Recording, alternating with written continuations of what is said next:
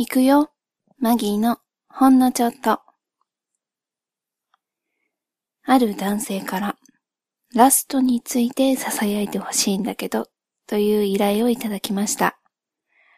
しかしです。囁くほどの情報が入手できませんでしたので、偏るかもしれませんが、皆さんお知り合いのウィキさんのお力を借りましてお話ししていこうと思います。rust。私は英語で目にしたのは初めてでした。色は赤、黒、緑、白などがあるようです。ことわざにもなっています。身から出た錆。自分の行為が原因で、結果として自分が苦しむことを意味します。語源は、刀の手入れを怠って、刀が錆びてしまったことからです。もうお分かりになったと思いますが、ご依頼いただいたのは、錆のことでした。どうも錆って悪い印象が定着しているように思いますが、これは私だけのイメージでしょうか。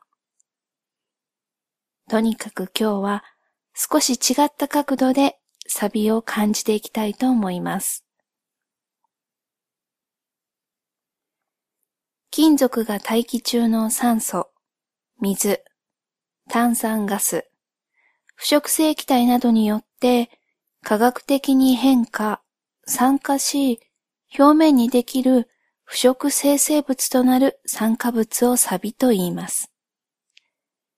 鉄の赤錆、黒錆、銅の緑青、錫やアルミニウムの白錆などがありますが、腐食防食学の分野では、鉄や鉄合金の腐食性生物のうち、水に不要なもののみを錆、鉄錆と呼び、非鉄金属のものは腐食性生物と呼ぶようです。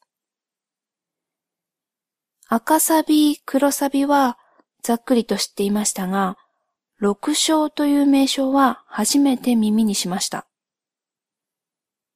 漢字で緑と青と書いて緑青と読みます。銅または銅合金の表面に生じる緑色の錆のことです。空気中の水分と二酸化炭素の作用により生じるものは塩基性炭酸銅で、これは古くから緑色の顔料として利用されていたようです。硫黄化合物を含む環境下では、その酸化物がさらに酸化された塩基性硫酸銅を生じるようです。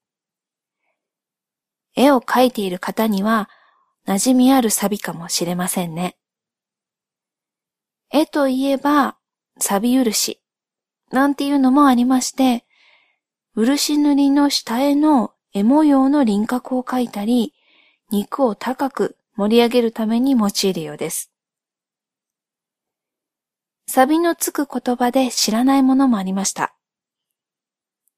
錆鮎。鮎は魚の鮎のことです。